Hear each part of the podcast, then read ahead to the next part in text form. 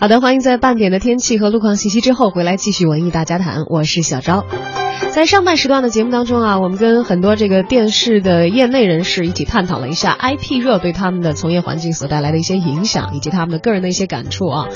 上半时段的连线嘉宾于露老师也是用了一个很生动的比喻，说这个资本追逐 IP 的热潮呢，对于编剧这个职业来说呢，有点像什么？有点像起了一阵狂风，而很多很多。猪乘着狂风起飞的形象啊，也在行业内出现。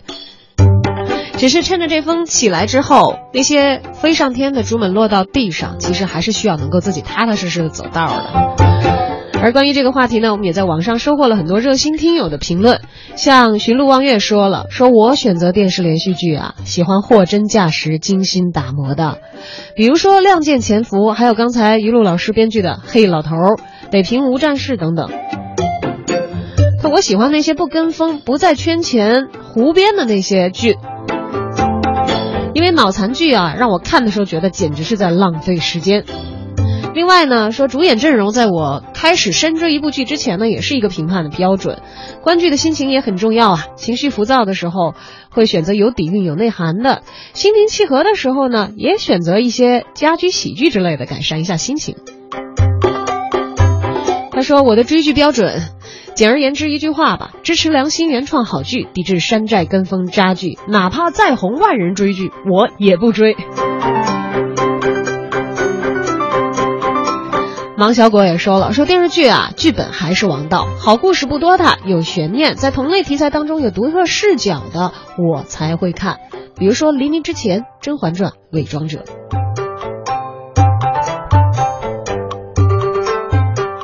当然也有一些这个。空有大 IP 噱头的一些呃情况出现，的的确确也催生了很多我们刚才说的这个复制爆款的这些打个引号的编剧吧，其实是缺乏一些原创类的编剧。刚才于露老师把他们比作这个乘着风飞起来的猪啊。接着呢，我们文艺现场要了解一下另一个有“猪”这个名字的人，他是谁呢？就是圈内人称小猪的罗志祥。他的首场北京的 Crazy World 二零一六的演唱会呢，会使用到机器人来打造这个视听的盛宴。哦，对不起，不是机器人啊，会使用到机械。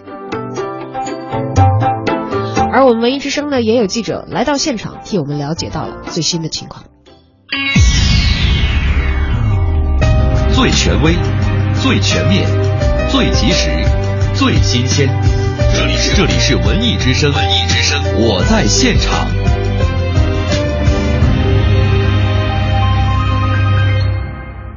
大家好，我是郭艳茹，我在文化艺术新闻发生的现场。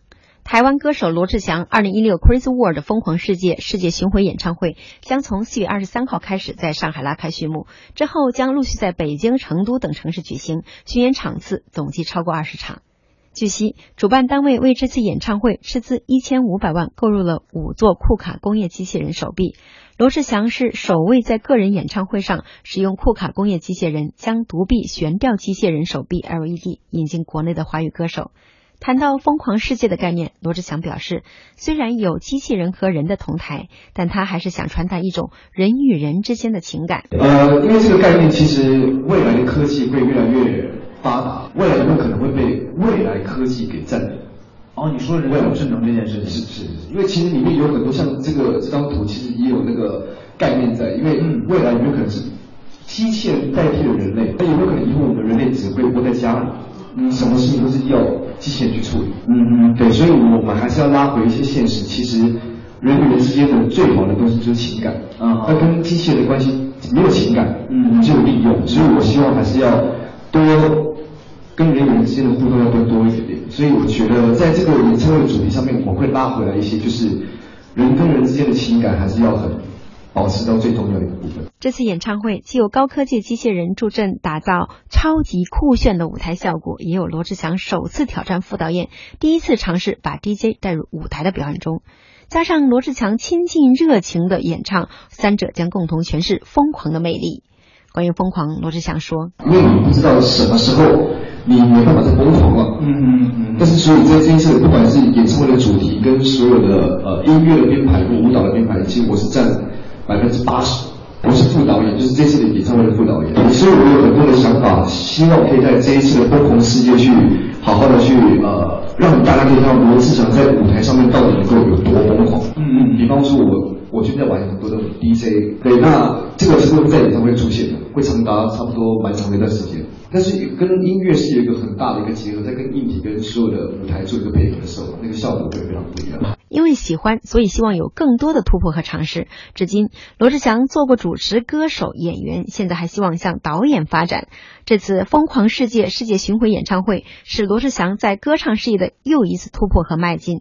罗志祥坦言，这也是他自己历年来最累、最疯狂的一次演唱会。文艺之声记者郭艳茹北京报道。